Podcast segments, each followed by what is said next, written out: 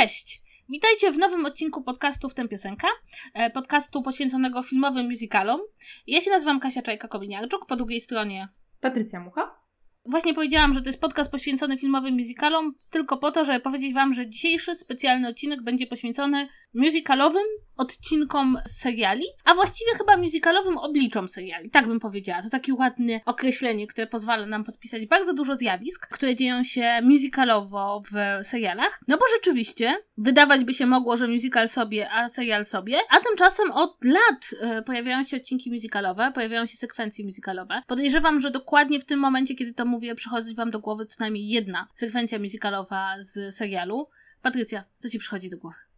Community. Ale ten odcinek świąteczny, czy ten odcinek e, na początek trzeciego sezonu? Tak, na początku trzeciego sezonu, tam gdzie Ani tańczy i śpiewa, żeby zachęcić Jeffa do tego, żeby dołączył do e, chóru szkolnego. Nie wiem dlaczego akurat ten konkretny, e, ale też wiem dlaczego jakby dosyć, dosyć łatwo mi to przyszło do głowy, jednocześnie nie mam zbyt wielu opcji do wyboru, dlatego że ja oglądam bardzo mało seriali, więc stoję w tym punkcie, w którym ch chcę być pouczana i wrócić trochę na studia albo do szkoły, żeby ktoś mi powiedział różne fajne rzeczy. I to będzie dzisiaj Kasia, ponieważ jest autorką książki Seriale do następnego odcinka i to jest odcinek, który towarzyszy premierze tej książki, która odbyła się ponad miesiąc temu. I od razu chciałabym powiedzieć, że ja mówię, o odcinkach musicalowych w mojej książce, jest taki podrozdział. Natomiast postanowiłyśmy to rozszerzyć, bo skoro ma się podcast o musicalach, to, to jest dobre miejsce. I od razu, ja myślę, że ja zacznę od klasyfikacji, bo ja nie wiem jak ty, Patrycja, ale ja kocham klasyfikację. Jak mogę coś sklasyfikować, to już po prostu jestem przeszczęśliwa i, i ręce mi się pocą z radości, bo mogę coś zrobić, jakąś klasyfikację. Czy ty też tak masz?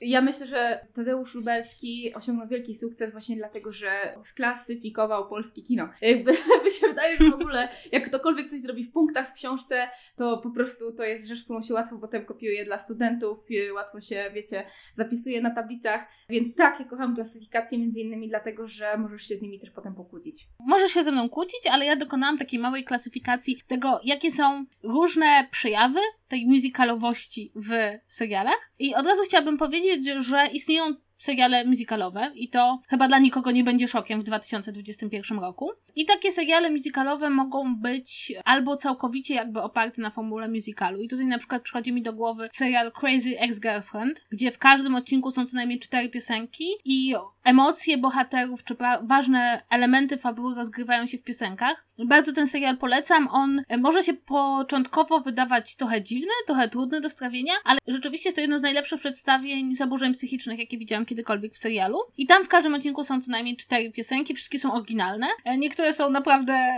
bardzo, ale to bardzo powiedziałabym nietypowe. Natomiast innym przykładem serialu musicalowego jest na przykład Galavant. E, bardzo ciekawa produkcja stacji ABC, miała tylko dwa sezony, bo osadzona w świecie fantazy i Manken pisał do tego, Alan Manken pisał tego muzykę i piosenki. No i ponieważ stacja ABC należy do Disneya, to te wszystkie piosenki miały taki trochę disneyowski zaśpiew i to było bardzo przyjemne do słuchania. Albo jeśli nie mamy takiego, mm, takiego serialu, który opiera się o oryginalne produkcje i oryginalne piosenki, to możemy dostać musical, w którym są wykorzystywane już wcześniej istniejące utwory. I tutaj takim przykładem, który ja polecam absolutnie każdemu do obejrzenia, ponieważ jest niesamowicie nietypowy, ale jednocześnie absolutnie fantastyczny, to serial Blackpool. To brytyjska produkcja, w której mamy taki sing-along musical, to znaczy mamy w tle oryginalną piosenkę, a do niej ktoś śpiewa i to ma znaczenie dla fabuły. I na przykład e, mamy, nie wiem, These Boots Are Made for Walking, w tle śpiewa Nancy Sinatra, a na pierwszym planie śpiewa David Tennant i myślę, że ja już tutaj zachęciłam jakąś dużą grupę osób tym zdaniem. E, jest to absolutnie cudowny serial, miał dwa sezony wiele lat temu, ale można go dostać na, na DVD, więc bardzo polecam. I to są takie seriale, w których ten musical jest wpisany w fabułę bardzo, bardzo mocno. W każdym odcinku są piosenki. E, jest to jakby jasne, że bez, bez muzyki nie da się tego serialu poprowadzić dalej. Widzę, że sprytnie omijasz Glee Ryana Murphy'ego. Mm. Wiemy, że ten serial istnieje, ale dla Kasi Ryan Murphy jest takim trochę nemezis. Więc pamiętajcie o tym, wiemy, oglądałyśmy, znamy, niektóre odcinki na pewno bardzo lubimy. W ogóle doceniamy bardziej niż inne produkcje. Ale nie będziemy o tym teraz mówić. Prawda jest taka, że to jest bardzo ciekawe, że Glee wypadło mi z głowy. Ale tak, oczywiście. Mam wrażenie, że to nie jest tak, że są odcinki musicalowe w serialach, bo było Glee, ale na pewno Glee pokazało, że wsadzenie utworu muzycznego do serialu absolutnie nie zniechęca ludzi. Właśnie przypomniał mi się jeszcze jeden serial, który, o którym chciałabym powiedzieć w przypadku seriali musicalowych. I jest to serial Smash. Miał tylko jeden sezon. Nie, miał dwa sezony, co ja mówię. Miał dwa sezony i był bardzo ciekawym serialem, bo z jednej strony miał oryginalne utwory i piosenki, a z drugiej strony był to serial o robieniu musicalu. To był serial, którym motywem przewodnim było przygotowanie do zrobienia musicalu o Marilyn Monroe. I serial nie odniósł wielkiego sukcesu, natomiast co było bardzo ciekawe, że potem zaczęto pracę nad przygotowaniem musicalu o Marilyn Monroe w oparciu o ten musical, który tworzono w, w serialu. Musical Bombshell. Y, właściwie tematem naszego odcinka są zwykłe seriale, takie, które nie opierają się o muzykę, w których te e, sekwencje muzykalowe czy odcinki muzykalowe się pojawiają. No i właśnie, skoro idziemy tutaj tropem naszej klasyfikacji, to ponownie możemy tutaj wyróżnić kilka takich podpunktów. Więc mamy tak, albo mamy sekwencję muzykalową. I to jest sekwencja muzykalowa, może być jedna na cały odcinek i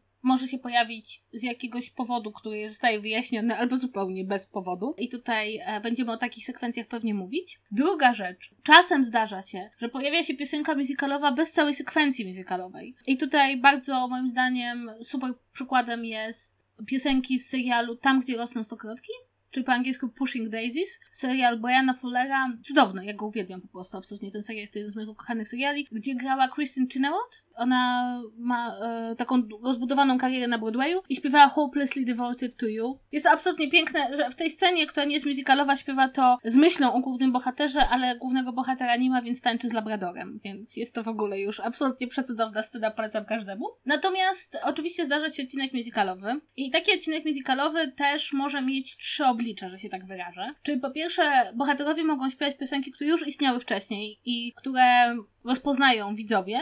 Mogą śpiewać oryginalne piosenki napisane specjalnie na potrzeby tego konkretnego odcinka. Ewentualnie może być tak, i to fani Riverdale to już na pewno teraz to rozpoznają, że bohaterowie przygotowują jakiś musical i śpiewają piosenki z tego musicalu. No i to właściwie są takie główne, główne podziały, jakie możemy zastosować. I prawdę powiedziawszy, obecnie tych sekwencji musicalowych jest w odcinkach coraz więcej.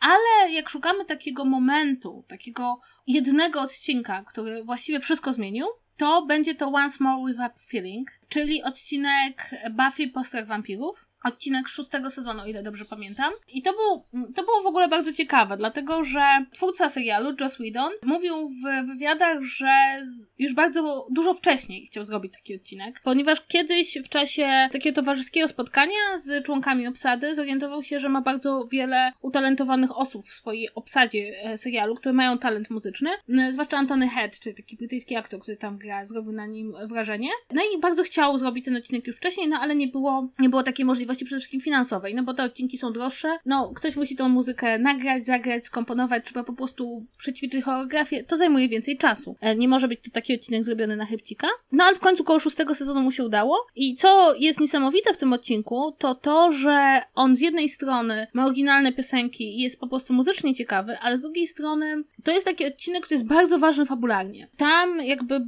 bohaterowie rozliczają się z pewnymi emocjami, które są u nich od dawna, zwłaszcza główna bohaterka, która jakby zastanawia się nad tym, co będzie teraz robić w życiu po bardzo traumatycznych przeżyciach, otwiera się jakiś nowy rozdział i to wydaje mi się bardzo się ludziom spodobało. To znaczy nie tylko to, że bohaterowie śpiewają, ale że to śpiewanie jest bardzo mocno zakorzenione w takiej możliwości zasygnalizowania ich emocji, które gdzieś tam się w nich e, kłębią, a których być może w innym przypadku nie mogliby wyrazić, tak? Bo jednak mimo wszystko piosenka pozwala na wyrażanie pewnych emocji, które w dialogu na przykład brzmiałyby dziwnie. Bardzo trudno pokazać, co myśli w danym momencie, nie wiem, bohaterka, która idzie sama przez cmentarz, tak? Jak jest piosenka, to ona może sobie to śpiewać o swoich emocjach, ale gdyby mówiła do siebie, byłoby to bardzo sztuczne. To jest jeden z tych nielicznych odcinków, które, które widziałam, bo dzisiaj się przygotowywałam do nagrania tego podcastu. I to mi się wydało bardzo ciekawe, że ten odcinek, o którym mówisz, że był tak przełomowy, od razu trochę trafił w sedno. To znaczy, uchwycił istotę muzykalowego doświadczenia, jednocześnie w pewnym sensie dokonując subwersji na gatunku. Bo po pierwsze, oczywiście, tak jak mówisz, te postaci przez piosenki wyrażają siebie i nie musiałyby tego robić, ale orientują się, że tak działa ten demon, to znaczy, że do tego ich zmusza, do wyrażania e, siebie poprzez te piosenki. Jest jedna piosenka, która mówi o tym, bezpośrednio, która się nazywa I'll Never Tell, gdzie para, która ma wziąć ślub, zaczyna sobie wymawiać, co nie podoba się tej drugiej osobie. To jest oczywiście dosyć subwersywne, bo zwykle ujawniamy te pozytywne uczucia, albo te bardzo głębokie uczucia, a nie takie trochę bzdetki, które nam przeszkadzają na co dzień w drugiej osobie, co też jest moim zdaniem bardzo interesujące, dlatego że właśnie te bzdety potem urastają do takich problemów tak naprawdę w, w związkach. Nie było tutaj skupienia na estetyce musicalowej bardzo, bo tam nie ma jakichś bardzo wielu takich nawiązań estetycznych, bym powiedziała. Oczywiście jest rock opera, jest trochę bardziej jakiegoś takiego właśnie klasycznego musicalowego śpiewania, ale jednocześnie bardziej się tutaj e, Wenon skupił na tym, żeby uchwycić istotę musicalu, czyli przekazywanie emocji przez piosenki. Ale emocji właśnie w tężeniu, to znaczy tych super ważnych emocji, które jest trudno wyrazić, no nie? A z drugiej strony bohaterka na samym końcu śpiewa piosenkę, która pokazuje, że nie, nie każde musicalowe zakończenie jest szczęśliwe i przede wszystkim, że musical nie zawsze jest tylko eskapistyczny, nie zawsze jest utopią, bo ten duch musicalowy, ten demon musicalowy, który pojawia się w tym świecie i w tym miasteczku, no to on zwiastuje samo zło. Więc to jest bardzo moim zdaniem ciekawe, że jednak późniejsze te realizacje, o których pamiętam i które znam, częściej bawią się z estetyką niż samą ideą. To prawda, rzeczywiście rzadko jest tak, że, że ta myśl o tym, czym jest musical i dlaczego to wyrażanie emocji przez piosenkę jest czymś trochę innym niż mówienie ich sobie e, pojawia się rzadko, ale czasem mam takie wrażenie, że jednak twórcy tych odcinków bardzo chcą się bawić i bardzo chcą pokazać też swoje umiejętności i wydaje mi się, że tu możemy przejść do, moim zdaniem, jednego z najlepszych musicalowych odcinków, jaki istnieje, czyli do My Musical mm, z chorych doktorów, chorzych doktorów, właściwie ze Scraps, bo tak to się właściwie powinno nazywać, żeby nie męczyć biednych ludzi. Tutaj mamy wyjaśnienie, dlaczego wszyscy śpiewają. Otóż główna bohaterka tego odcinka traci przytomność, po czym kiedy ją odzyskuje, to wszyscy wokół niej śpiewają. I ona leżąc w łóżku w szpitalu obserwuje lekarzy, głównych bohaterów tego serialu, jak porozumiewają się między sobą piosenkami, obserwuje ich spory, obserwuje ich wyznania miłości i wszystko wokół niej dzieje się musicalowo, łącznie z tym, że kiedy przychodzą lekarze, żeby postawić diagnozę, to także robią to za pośrednictwem musicalu. Ale co jest bardzo ciekawe, pojawia się tam ten w końcu element diagnozy, dlaczego ona to tak słyszy. I to też jest bardzo niemusicalowe, tak? Bo w tym momencie się pojawia strach i w tym momencie nagle się okazuje, że ten śmieszny i fajny świat musicalu jest symptomem choroby. I to takiej, której ona się boi. I zresztą e, ostatnia piosenka, którą ja strasznie lubię, gdzie, gdzie członkowie tego personelu medycznego zapewniają, że wszystko będzie dobrze, jest taka dosyć wzruszająca. Natomiast sam odcinek jest absolutnie cudownym przeglądem różnych, różnych typów piosenek musicalowych, bo tam właściwie mamy, mamy nawiązanie do takiej ilości różnego rodzaju musicali, e, łącznie z tym, że pod sam koniec pojawia się piosenka, która brzmi zupełnie jakby ktoś ją wyjął z Grease i jest przecudowna. Tak! Miałam dokładnie samo poczucie. Jest tam taka piosenka, ona się nazywa Rant Song, gdzie bardzo szybko jeden z bohaterów wymienia drugiemu, dlaczego jest na niego zły i dlaczego go nie lubi, dlaczego tamten jest irytujący. I to trochę przypomina Very Modern General i w ogóle tego wszystkie te piosenki takie, w których się bardzo szybko śpiewa treść.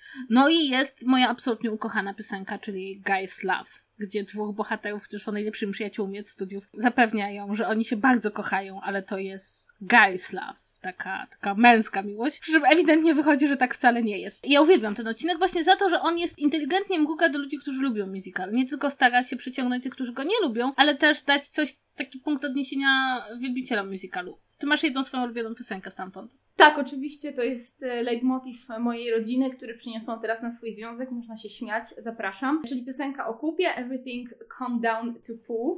I to jest taka piosenka, która wydaje mi się inspirowana Mary Poppins. To znaczy o tym, w jaki oni w dosyć dokładny sposób, taką dosyć ładną dykcją mówią o tym, dlaczego ważne jest robienie kupy w diagnostyce, czy badanie kupy w diagnostyce. I oczywiście potem to się zamienia już troszkę w taki, y, no, że tak powiem, cyrk, ale taki kupny, kupowy cyrk. E, wokół się dzieje bardzo dużo, e, bardzo dużo rzeczy, ale pod, podobało mi się to, bo było takie bezczelne. I też, no, piosenka o kupie, umówmy się, to jest coś, co znowu mogłoby się pojawić tylko w piosence, tak? To znaczy w taki sposób, który nie byłby jakiś tam obrzydliwy, albo by nie byłby tym tak zwanym gross out, ale też to, to, co mi się w ogóle podobało, to to, że rzeczywiście są bardzo konkretne nawiązania w samej melodyce, czyli jak postaci śpiewają, ale na przykład mamy Berkeley Shot klasyczny, czyli to ujęcie z góry na postaci, i bardzo mi się też podobał choreograficznie numer, numer otwierający, w którym ta główna bohaterka tego odcinka chora przyjeżdża do szpitala. Mamy te taki community song trochę jak w dziewczynach e, Harveya, to znaczy, że cała community tego szpitala, cała społeczność tego szpitala dostaje po, po dwie linijki, jest bardzo dynamiczny numer, a po wszystkim, kiedy ona przechodzi przez drzwi, jest po prostu taki pstryczek i nagle wszyscy y, opadają, nie? To jest bardzo dobrze też dynamicznie zrobione, to znaczy w dobrym tempie. Absolutnie na bardzo różnych poziomach ten konkretny odcinek działa. Ja go pamiętam, jak oglądałam go kilka lat temu na Comedy Central, kiedy były powtórki Chorych Doktorów e, i po prostu sobie dzisiaj przypomniałam, jak ja kocham ten serial i jaki on jest w ogóle wspaniały i, i nie wiem dlaczego wśród tych wszystkich sitcomów, które ludzie tak namiętnie oglądają, czemu nie wymieniają tego? To był też taki sitcom, który bardzo dobrze ujmował te poważniejsze sprawy i kilka poważnych odcinków było tam absolutnie super. Co ciekawe, ponownie też szósty sezon. Też szósty odcinek szóstego sezonu. Ponownie mamy dobry, dosyć dobry przykład tego, że właśnie te odcinki się zaczynają pojawiać koło szóstego sezonu. I też bardzo często sekwencja muzykalowa pojawia się jako celebracja. I tutaj jedna z takich e, słynniejszych sekwencji muzykalowych w serialach ostatnich lat, czyli piosenka o garniturach z How I Met Your Mother, Nothing Suits You Like a Suit. To jest piosenka na setny odcinek. E, No i tutaj właściwie nie powinno nas dziwić, że się pojawiła, bo Neil Patrick Harris jakby jest aktorem broadwayowskim, musicalowym i nie ma się aktora, który potrafi śpiewać i się go w końcu nie wykorzysta. To jest bardzo ciekawe, bo to nie jest jedyny przykład, bo chociażby w serialu Supernatural, serialu Miliona Odcinków, na dwusetny odcinek, słuchajcie, dwusetny odcinek serialu w ogóle, dwusetny odcinek serialu nazywa się Fanfiction i uwaga, to jest po prostu Dostawcie się, to jest odcinek, w którym uczniowie wystawiają musical na podstawie książek o bohaterach tego serialu. Tak, i tam jest właśnie cała jakby sekwencja musicalowa pod koniec. Uważa się, że sekwencja musicalowa może być prezentem dla widzów, może być pewną taką nagrodą, może być celebracją. Przy czym akurat wydaje mi się, że Nothing Suit You Like a Suit jest cudownym przykładem takiej klasycznej sekwencji musicalowej, tak? Bo tam mamy chodzenie po ulicy, tam bardzo, bardzo wyraźnie widać, że to są dekoracje, prawda? Tutaj jakby tego nawet nie ukrywa sam serial. No i mamy tą taką wielką sekwencję taneczną wszystkich pod sam koniec, e, gdzie wszyscy razem śpiewają, prawda? Że dziewczyny będą przychodzić i odchodzić, ale jest jedna absolutna rzecz i to jest dobry garnitur. Ja bardzo lubię tą sekwencję i myślałam, że ta ci przyjdzie jako pierwsza do głowy. Jak się zapytałam, jaka sekwencja muzykalowa przychodzi ci jako pierwsza do głowy. To też, ona jest w ogóle taka wholesome, nie? Bo podczas gdy w Community, o którym mówiłam, jako w swoim pierwszym wyborze, no to jest oczywiście serial, który jest y, meta na meta i w meta. On sprawia przyjemność, ale w bardzo określony sposób, taki nie, niecielesny, że tak powiem, nie taki radosny, nie? To nie jest ten rodzaj przyjemności. Natomiast kiedy y, oglądałam tę sekwencję już jakiś czas temu, kiedy się przygotowywałyśmy do poprzedniego specjalnego odcinka, to miałam takie poczucie spełnienia takiego absolutnego spełnienia, że tak, właśnie tak to powinno wyglądać, mogę się uśmiechnąć, pójść spać i będzie wspaniale. E, zresztą to też wydaje mi się, odnosi się do tego, że ta sekwencja jest zrealizowana trochę w kluczu deszczowej piosenki. To znaczy w takim właśnie absolutnym uwielbieniu czegoś, i na ulicy i wyrażeniu tego samemu, ale też wespół z wszystkimi innymi, w takiej bardzo dynamicznej formule, w którym najpierw on śpiewa sam, potem przechodzi, na kogoś to oddziałuje, potem właśnie mamy taki numer w trio, gdzie pojawia się, gdzie pojawiają się Ted, gdzie pojawia się Marshall i oni jakby wszyscy tam są i jakby to się kończy, kończy się standardowym takim ujęciem podjazdem do góry, kiedy na wszystkich możemy spoglądać, na wszystkich uśmiechających się ludzi. No i oczywiście potem mamy znowu pstryczek i wracamy do sytuacji erotycznej, z, którego cała, z której cała ta sekwencja się urodziła, e, ale miałam takie poczucie, tak, to jest spełnione, to jest absolutnie całe, to był właśnie dobry prezent, taki, z którego się naprawdę cieszysz. Community rolę takiego numeru e, spełnia numer We Are Going Be Fine. To jest odcinek, od którego się chyba bodajże zaczyna trzeci sezon. I to jest taki, że wszystko będzie w porządku, że w tym roku wszyscy nas będą kochać, w tym roku wszystko będzie ok. No i to jest jakby bardzo charakterystyczne dla Community, w ogóle dla twórczości Dana Harmona, tak? Że im bardziej bohaterowie deklarują, że wszystko będzie w porządku i że czują się w porządku, tym bardziej nie będzie w porządku i nie czują się w porządku. I tutaj jest też takie fajne wykorzystanie tego musicalu, że kiedy go słuchamy, to mamy takie poczucie, że im bardziej bohaterowie deklarują, że będzie ok i będzie fajnie i będzie cudownie, to e, tym bardziej czujemy, że wszystko nie pójdzie po ich planie. Bo ja nie wiem, jak, jak ty masz, bo nie zawsze jest tak, że wszyscy umieją śpiewać w tych e, serialach. I to jest też bardzo ciekawe, kiedy się nagle pojawiają aktorzy, którzy umieją śpiewać, ale nie tak musicalowo. I ja mam tak z odcinkiem Once Upon a Time, e, to będzie po polsku dawno, dawno temu, w szóstym sezonie, wyobraź sobie, kto by się spodziewał, jest odcinek Song in Your Heart, ponieważ jest to serial, który rozgrywa się równolegle w dwóch światach. Boże, drogi, po prostu seriale mają takie dziwne punkty wyjścia. W dwóch światach, ale między innymi rozgrywa się w świecie e, bajek Disneya, bo jest to serial ABC. No to kiedy bohaterowie, którzy są w tym świecie bajek zaczynają śpiewać, to są takie cudownie disneyowskie piosenki. Absolutnie czuć po prostu ten taki disneyowski zaśpiew. Przy czym e, aktor, który gra kapitana Haka, umie śpiewać, ale bardzo słychać, że ma ograniczenia i bardzo słychać, że napisali mu piosenkę pod te ograniczenia. I to też jest bardzo ciekawe w tych numerach musicalowych, że tam jednak nie wszyscy zawsze śpiewają czysto, nie wszyscy zawsze umieją idealnie śpiewać, ale to chyba nie przeszkadza. Ta radość związana z tym, że oglądamy naszych aktorów, którzy śpiewają, jest tak duża, że czasem nam kompletnie nie przeszkadza, jak ktoś tam coś zafałszuje, czy może nie ma idealnego głosu. Mam, mam po prostu takie wrażenie, że to działa trochę na innych zasadach i że w ogóle cieszymy się wręcz czasem, że ta postać nie potrafi śpiewać, bo wiemy, że to jest spontaniczne, to znaczy jakkolwiek wiemy, że nie jest, oczywiście, bo jest to dosyć zgrany, przemyślany, bardzo często chwyt marketingowy, to jak fajnie też, nie wiem, innego typu widza czy widzkę przyprowadzi do swojego serialu, to jeżeli aktor nie potrafi, czy aktorka nie potrafi śpiewać, to masz takie poczucie, no tak, no, czyli jakbym, ale przynajmniej się stara, przynajmniej się dobrze bawi, wiecie, trochę jak Mama Mia. A jednocześnie po drugiej stronie są te, te seriale i te odcinki, w których aktorzy potrafią śpiewać, ale wszystko inne tak bardzo nie działa. O tym rozmawialiśmy właśnie w kontekście Mama Mia, czy właśnie wszystko gra. Ja miałam dzisiaj oglądam Riverdale, E, oglądałam odcinek o Hedwidze. Pozdrawiamy serdecznie nas ostatni odcinek, jeden z ostatnich odcinków.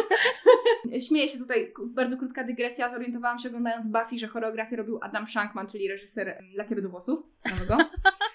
I widać to, troszkę to widać, bardzo mi się to podobało.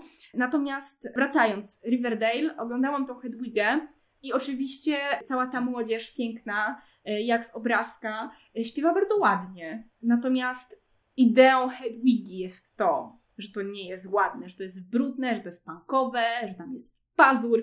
Jak oni śpiewają te wszystkie piosenki z Hedwigi, to ja mam takie poczucie, czemu wybraliście to? Czemu nie wybraliście Gris? Jakby wiemy już po naszym odcinku, że Gris też nie jest takie gładziutkie, ale jednak wciąż jakby ma tą piękną Olivia Newton-John i jakoś to by się zgrywało. No tutaj po prostu każdy kolejny numer chyba najbardziej mi to uderzyło w Sugar Daddy, kiedy dziewczyny tam e, odgrywają przed dyrektorem swojej szkoły że te piosenki mogą być fajne, ale on się dalej nie daje przekonać do tego, żeby wystawić Hedwigę w ramach variety show, tego corocznego. No i, i to było tak pozbawione pieprzu, tak pozbawione tego, tego znaczenia takiego, wiecie, i brzydko powiem, tego podwójnego dna, o którym tak wszyscy lubią mówić. Było pozbawione chropowatości. Te, te dziewczynki są wszystkie śliczne, mają piękne fryzury i w ogóle my wiemy, że oryginalnie Hedwiga to była postać, która była ubrania w tanie ciuchy, która sama sobie je komponowała właśnie ze sklepów za dwa złote, a tutaj po prostu wiemy, że te Hedwigi, które się tu pojawiają, a pojawia się ich w pewnym momencie bardzo dużo, są wszystkie wypacykowane i na pewno wydano na to tysiące dolarów. Więc jakby bardzo mi się to nie podobało, mimo tego, że aktorzy ewidentnie potrafią śpiewać. W ogóle to jest bardzo ciekawe, bo jeśli mówimy o musicalu i Riverdale, to Riverdale jest takim serialem, który strasznie dużo korzysta z musicalu. Po prostu i są sekwencje muzyczne, i są sekwencje musicalowe, i są odcinki musicalowe. Hedwiga to nie jest pierwszy odcinek musicalowy. Wcześniej było Headers, było Headers odcinek i był odcinek o Carrie. Ja uważam, że odcinek o Carrie jest najlepszy. Jakby on się najlepiej zgrywa z tym, co się dzieje w tym serialu, bo to też nie ukrywajmy, że ten serial no, jest postawiony na głowie i tam się dzieje wszystko i Carrie chyba najlepiej wybrzmiała. I to jest bardzo w ogóle ciekawe. Pomijając to o czym jest Riverdale, a właściwie nikt nie wie, czym to jest ten serial, bo jest wszystkim naraz, to zrobienie serialu, w którym rzeczywiście ten motyw musicalowy się powtarza bardzo, bardzo często. Czy to w postaci tam śpiewają, mają zespoły i w ogóle wykonują piosenki, ale także co pewien czas y, sięgają po musical. I było dla mnie ciekawe, że sięgnęli po Carrie, bo to nie jest taki najbardziej znany musical, bo to też jest ciekawe, kiedy się czerpie musical, który istnieje, ale nie jest jakiś, najwiesz, najbardziej popularny. Grease wszyscy znają, tak? Znaczy, może już nie wszyscy, ale, ale jest bardzo popularny, a tutaj się wyciąga coś, co zrobiło wrażenie, ale ludzie nie mają zapisane w głowie, jak to powinno brzmieć. Więc to jest w ogóle bardzo ciekawe, bo biorą właśnie bardzo nowy musical i go, i go wykorzystują. Ten serial w ogóle jest taki bardzo, oczywiście on jest w pewnym stopniu kampowy, w stopniu taki odrzucający wszelkie takie normy, jak ta fabuła powinna lecieć, jak się bohaterowie powinni zachowywać, ale z drugiej strony to jest serial, który jest obecnie bardzo popularny i on mówi, że że musical jest fajny, że on jest właśnie na czasie, że słuchanie musicalu jest na czasie i że tym dzieciakom zależy, żeby te musicale wystawiać. Kolejna rzecz, o której chciałabym powiedzieć, to taki przykład e, a propos tego, czy ktoś umie, czy nie umie śpiewać. To czasem mam wrażenie, że odcinki musicalowe powstają tylko i wyłącznie dlatego, że ktoś rozejrzał się po obsadzie i było takie, ej, słuchajcie, kto z was nie ma kariery musicalowej? I nikt nie podniósł ręki, ponieważ Jeden z moich ukochanych odcinków musicalowych jest odcinek taki crossover, czyli odcinek spotkanie dwóch seriali, czyli Flash i Supergirl.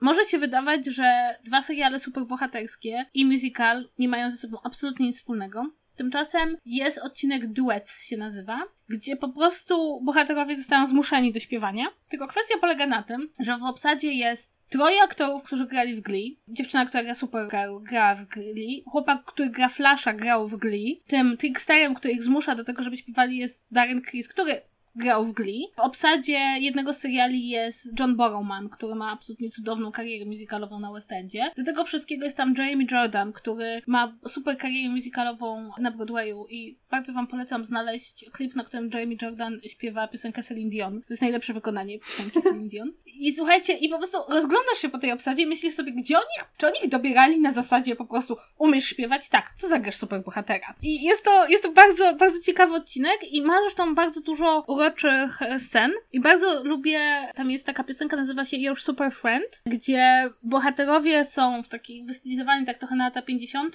stepują, to jest bardzo ważne, więc jest to taki porządny musical, gdzie się stepuje, ale jednocześnie to jest taka piosenka dialog, gdzie po prostu przerzucają się komplementami i zapewnieniami, że są swoimi najlepszymi przyjaciółmi i właśnie tam na przykład Flash śpiewa do Supergirl, że I'm not impressed by your i tutaj jest takie napięcie super cousin, bo tutaj się pojawia gdzieś Superman w tle w ogóle. Jest to bardzo śmieszne, bo cały ten stylistycznie, pod względem tego, jak te piosenki są śpiewane i w ogóle stylistycznie, jak jest ten odcinek, kompletnie nie pasuje do obu tych seriali. I ma się takie głębokie poczucie, że ktoś po prostu powiedział, nie, słuchajcie, no nie możemy mieć takiej obsady i nie zrobić odcinka musicalowego, po prostu trafimy do jakiegoś musicalowego piekła, jak tego nie zrobimy. To jest taki odcinek, gdzie tam wszyscy umieją śpiewać. To znaczy tam nie ma nikogo, kto śpiewa gorzej, bo rzeczywiście to są wszystkie osoby z karierami musicalowymi, bo to się często zdarza w Stanach Zjednoczonych, że aktorzy broadwayowcy łączą e, swoją pracę z graniem w serialach. Niekoniecznie w filmach, bo filmy zabierają za dużo czasu, ale w serialach. Natomiast drugim serialem, który poszedł w tą samą stronę z tego samego powodu jest Grey's Anatomy. I Grey's Anatomy to zrobiło w siódmym sezonie. Ja przypomnę, że Grey's Anatomy ma 17 sezonów w tym momencie. To jest taki serial, który się chyba nigdy nie skończy. Jak mówili twórcy,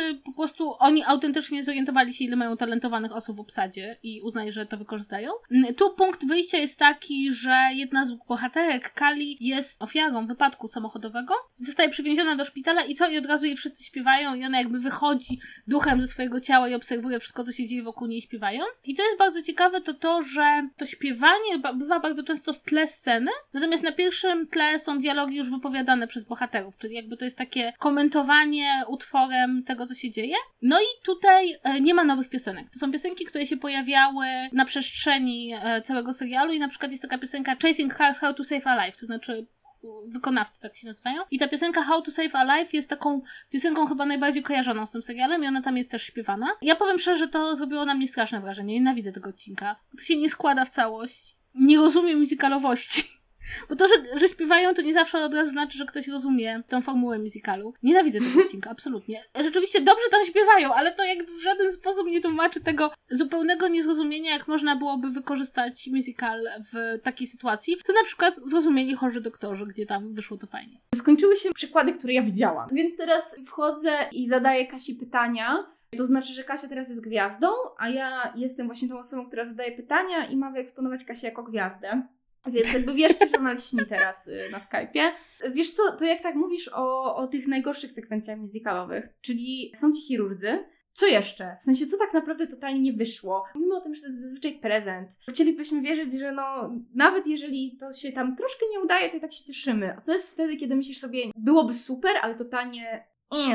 Nope. To oczywiście wszystko zależy od prywatnych preferencji, więc jakby cokolwiek mówię, podzielcie przez dwa. Widziałam sekwencję musicalową, która pojawi się dopiero w serialu Lucifer. Serial Lucifer ma w ogóle takie dosyć skomplikowane relacje z muzyką, ponieważ grający główną rolę Tom Ellis potrafi śpiewać, ale nie potrafi śpiewać tak dobrze, jak uważają twórcy tego serialu. I ja zawsze bardzo mnie boli, bo na przykład w, chyba w drugim sezonie śpiewał Cinnamon, Niny Simon i to trzeba mieć genialny głos, żeby to zaśpiewać. I Tom Ellis ma piękny głos, jest w ogóle bardzo pięknym człowiekiem, ale to nie jest głos na Cinnamona. W każdym razie widziałam sekwencję musicalową Another One Bites the Dust, która będzie dopiero w odcinku, który nadejdzie. I powiem tak, ojej, ojej, jakby jak, jak chcemy się brać za Queen, to musimy mieć pewność, że to wyjdzie. Jest to olbrzymia scena musicalowa, kto tam nie tańczy, ale ja miałam takie jakieś poczucie cringe'u, a słuchajcie, żebym ja miała poczucie cringe'u, jak oglądam musical, to trzeba się postarać.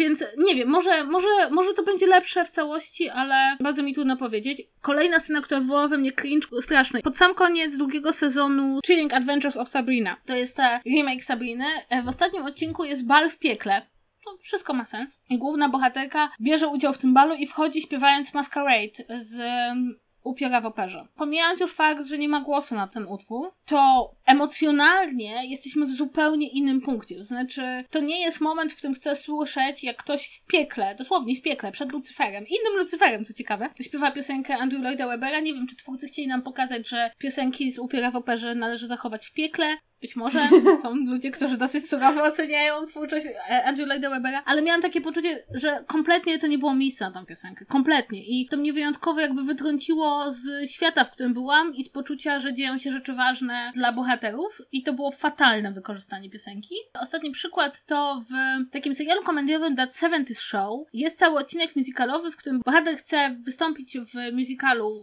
e, szkolnym i nie wie, czy jego koledzy go wspierają w tym jego staraniach, więc przez cały odcinek wyobraża sobie, że oni śpiewają hity z lat 70. Problem polega na tym, hity są super. Nóżka się sama rusza, bo są to piosenki z lat 70. i to takie największe hity. Problem polega na tym, że tutaj naprawdę ludzie nie potrafią śpiewać. To znaczy, Ashton Kutcher chyba nie jest w stanie wydać siebie dwóch dźwięków, które byłyby dokładnie tymi, które powinien. I to jest problem, bo ty doskonale wiesz, jak powinny brzmieć te piosenki. To są te piosenki, które doskonale znasz i wiesz, jak powinny brzmieć. I to nie jest bardzo złe, ale mam takie wrażenie, że chyba byłoby lepiej, gdyby na przykład to był sing-along, czyli żeby oni tylko ruszali ustami do istniejących piosenek. Byłoby to ten sam efekt, a nie byłoby takiego dosyć mocnego zaciskania zębów. Natomiast wydaje mi się, że najbardziej mi wkurzyła ta piosenka w Sabrinie. To znaczy, to był taki przykład kompletnego niezrozumienia, że nie zawsze jest miejsce na sekwencję muzykalową i czasem po prostu wytrąca się tym samym emocjonalnie, ale także światotwórczo widzę, dlatego że czym jest ta piosenka? Czy to jest piosenka z musicalu Andrew Lloyda Webera, czy nagle to jest jakaś piosenka, którą oni po prostu wszyscy znają w tym piekle? Jak człowiek zacznie się nad tym zastanawiać, to tym gorzej dla niego, a to był musical właściwie albo się dobrze tłumaczy, dlaczego oni śpiewają, albo w ogóle sprawia, że w ogóle nad tym nie myślisz. A powiedz, bo to mnie też interesuje, powiedziałaś o jednym takim odcinku i mam nadzieję, że o nim wspomnisz, ale takie odcinki musicalowe, które zdziwiłaś się, że istnieją. To jest mój moment, żeby śnić. E, są dwa. Dwa odcinki musicalowe, o których autentycznie absolutnie byłam przekonana, że istnieją. Jeden to jest odcinek musicalowy Kseny Wojowniczej Księżniczki. Jest to odcinek, który wysłuchałam piosenek i są naprawdę dobre. Zresztą sam odcinek był chyba bodajże nominowany do Emmy za te piosenki. To jest odcinek, w którym znowu dzieją się różne rzeczy między Kseną a jej towarzyszką i one muszą rozwiązać swoje konflikty i mogą to zrobić w Land of Illusion, gdzie po prostu wszyscy śpiewają, ale te piosenki piosenki są naprawdę trochę tak jak z Krabs, o których wcześniej mówiliśmy, dostosowane do różnych gatunków, jakie istnieją musicalowych i są dobrze zaśpiewane, jest fajna choreografia, ale nigdy nie przypuszczałabym, że Oksana Wojownicza Księżniczka ma odcinek musicalowy. To jest bardzo ciekawe, bo zaskoczyła mnie Ksena, która była, no powiedzmy sobie szczerze, nie najwybitniejszą produkcją serialową w historii ludzkości. Natomiast na drugim krańcu jest odcinek musicalowy z serialu Oz. Serial Oz to jest taki serial, który w Polsce jest zapomniany, ale zanim HBO zrobiło Rodzinę Soprano i zaczęło kompletnie nową epokę seriali, to zrobiło Oz, i Oz był pierwszym tak naprawdę takim serialem jakościowym nowego typu. Rozgrywał się w więzieniu. I tam jest właśnie jeden odcinek, który nazywa się Variety, gdzie bohaterowie śpiewają piosenki w ramach takiego Variety w więzieniu. I to są naprawdę dobre piosenki, dobrze wykonane. Zresztą w tym serialu grał J.K. Simmons, więc można popatrzeć, jak J.K. Simmons śpiewa. I to był naprawdę serial z ambicjami. To był taki serial, który był pod wieloma względami przełomowy i, i ze względu na tematykę i sposób produkcji i też tematy, które podejmował. I nagle bum, trach, odcinek musicalowy. To mnie zaskoczyło. Zaskoczyło mnie to, że ci twórcy wtedy byli na to gotowi, ale to też moim zdaniem jest fajne, żeby powiedzieć, że to nie jest tak, że jeśli serial decyduje się na odcinek musicalowy, czy na wykorzystanie musicalu, to znaczy, że porzuci kompletnie jakieś poważniejsze tematy i pójdzie po prostu w czystą zabawę, Raczej mam wrażenie, że ważniejsze jest to, że twórcy serialowi tak dosyć instynktownie często wyczuwają, że dzięki musicalowemu odcinkowi, czy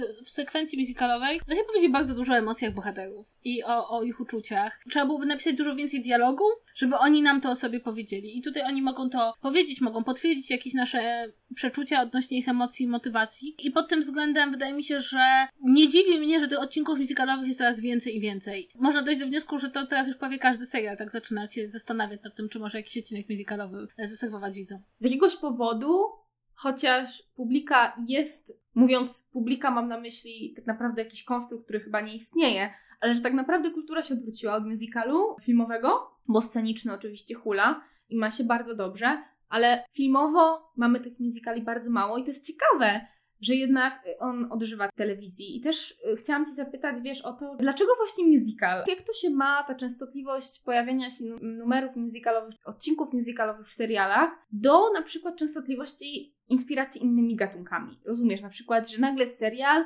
który ogólnie jest komediowy i wykorzystuje na przykład poetykę kina noir albo coś takiego. Bo tak jak mówię, ja oglądam bardzo mało seriali, a jednocześnie wiem, że te eksperymenty są, że też musical nie jest jedynym takim gatunkiem, który się pojawia, a jednocześnie to jest taki gatunek, e, o którym myślimy, kiedy już się pojawia w tym serialu, to bardzo łatwo go zauważamy. Z oczywistych względów, bo się odbija od rzeczywistości.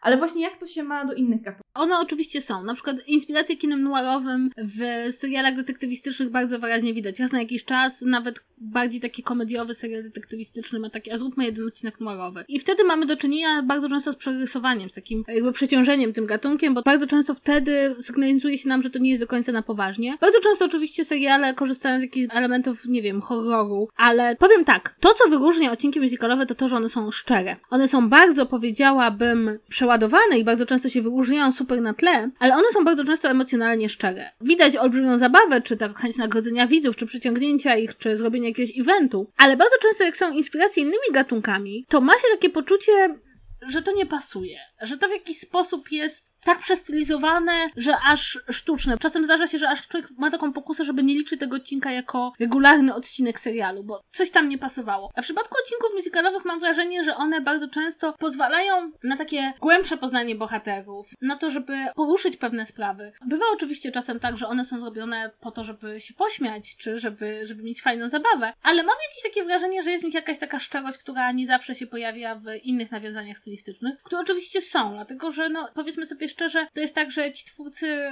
też się wychowali na tych filmach różnego rodzaju, w związku z tym to jest naturalne, że, że do nich nawiązują. Mam też takie poczucie, że żeby zrobić odcinek musicalowy w serialu nie musicalowym, to trzeba bardzo negocjować warunki umowy, że się tak wyrażę, czyli trzeba dostać pozwolenie na wykorzystanie większego ilości budżetu, trzeba to wszystko przećwiczyć, trzeba zrobić choreografię, napisać piosenki. Mam wrażenie, że to jest też trochę tak, że ponieważ serial musi sobie zasłużyć na ten odcinek, to on jest bardzo często albo lepiej przemyślany, albo jest wielkim świętem także dla twórców, którzy chcieli to zrobić już wcześniej, ale nie mogli. Mam wrażenie, że to jest właśnie takie fajne, że kiedy twój serial dostaje odcinek musicalowy, to znaczy, że sobie na niego zasłużył. To strasznie po tych odcinkach moim zdaniem widać, że bardzo wiele osób, które zajmują się telewizją, to są te theater kids, że to są te dzieciaki, które spędziły bardzo wiele czasu albo grając w przedstawieniach, albo chodząc na Broadway, albo chodząc do swojego lokalnego teatru. Czuć w tym jakąś taką radość, że w końcu ktoś im pozwolił, prawda? Ponieważ o musical strasznie trzeba się doprosić. To oni tak chodzili, chodzili i oni mówili, nie, nie, jeszcze nie, jeszcze nie, a potem dostali. Jest taka radocha. I tutaj chciałabym jeszcze powiedzieć na marginesie, że bardzo często odcinki musicalowe pojawiają się w serialach animowanych. Warto o tym wspomnieć, bo ja ogólnie zawsze zapominam o serialach animowanych, jak rozmawiam o serialach, ale w serialach animowanych one się pojawiają i one są wtedy takie bardzo listami over the top. I tu bardzo chciałabym wam polecić odcinek Futuramy. To jest ostatni odcinek Futuramy, zanim ona zniknęła na 5 lat. Słuchajcie, to jest odcinek musicalowy, który jest częściowo oparty o Fausta. Mózg pęka w tej chwili.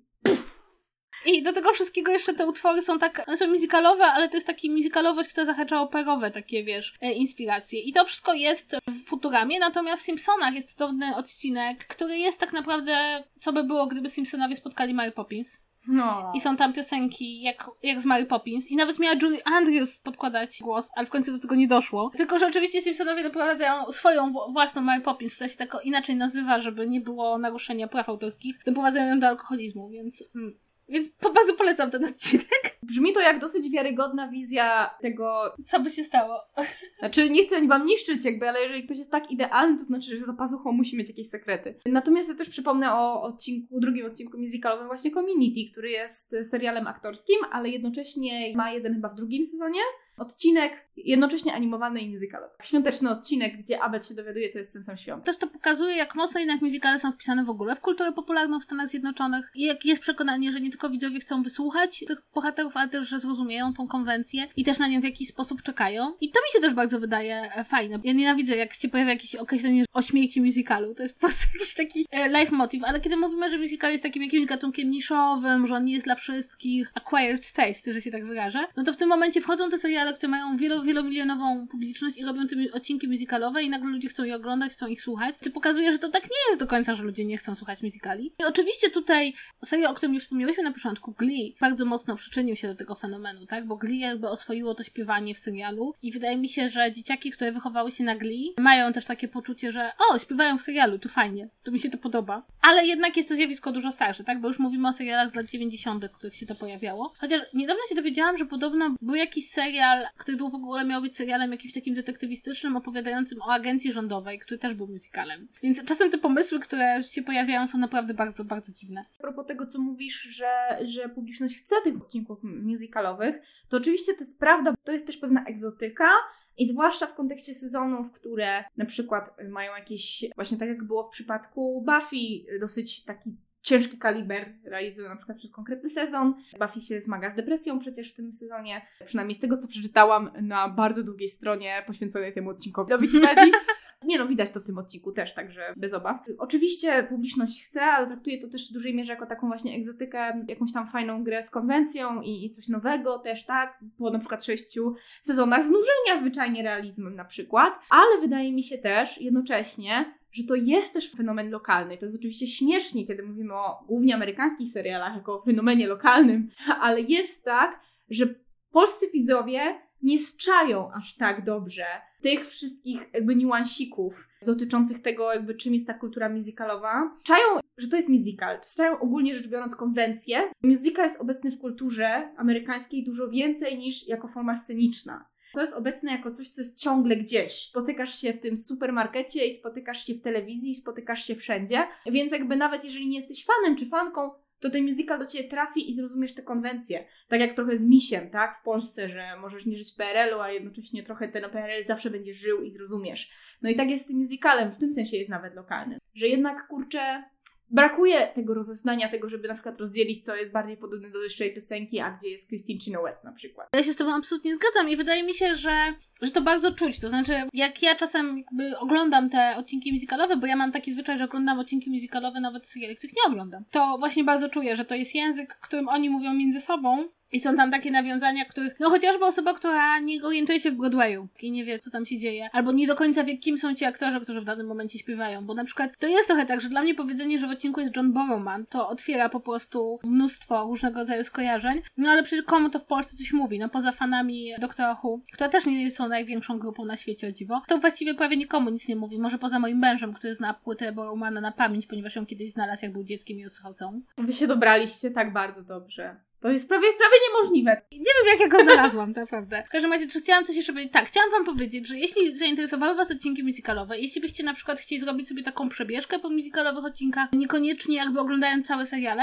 to bardzo polecam na takiej encyklopedii internetowej TV Tropes jest hasło musical episode, gdzie jest wypisane tak naprawdę odcinki musicalowe większości seriali, tam jest ponad 40 różnych przykładów. Oni tam biorą pod uwagę także seriale, w których jest tylko, nie wiem, jedna sekwencja musicalowa, nie cały odcinek. Jest bardzo ciekawe, jak zaczniemy na przykład oglądać materiały, jak przygotowano te odcinki, jak przygotowano konkretne sceny, bo bardzo po pierwsze widać zaangażowanie, a po drugie to bardzo dobrze pokazuje, że, że robienie musicalu to jest jednak trochę trudniejsze niż robienie po prostu zwykłego filmu, że tam jednak trzeba włożyć więcej sił w nagranie tych piosenek, zaśpiewanie, rozdzielenie ról tak, żeby aktorzy, którzy na przykład nie chcą śpiewać albo nie umieją śpiewać, nie musieli śpiewać, czy chociażby zrobienie choreografii. To bardzo fajnie to w How I Met Mother widać, gdzie po prostu okazuje się, że nawet jeśli każesz wszystkim robić dwa kroki do przodu, dwa kroki do tyłu, dwa kroki do przodu, rączki w górę, to jeśli spróbujesz to zrobić na 50 osób, to nie zawsze to wyjdzie bardzo łatwo i szybko, zwłaszcza jeśli pięć głównych osób nie ma doświadczenia musicalowego. To bardzo polecam, bo ja na przykład uwielbiam takie materiały z planu. Jest to trochę kulicza nora. Jak wejdziesz na YouTube i wpiszesz musical episode, to potem jest trzy godziny później, a ty oglądasz jakieś urywki z seriali sprzed 30 lat, gdzie ktoś śpiewa. I jesteś szczęśliwa. To jest też bardzo ważne. Umówmy się, że po to się ogląda te odcinki, żeby być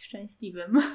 Słuchajcie, i to chyba wszystko. Mam nadzieję, że zrozumieliście, czemu te odcinki tam są, dlaczego są później, a nie wcześniej, że zachęciłyśmy Was do ich oglądania, nawet jeśli nie oglądacie seriali, bo to są bardzo często odcinki, które można obejrzeć bez oglądania całego serialu. Ja nadal nie mam pojęcia, co się dzieje w serialu Flash, ale odcinek musicalowy obejrzałam.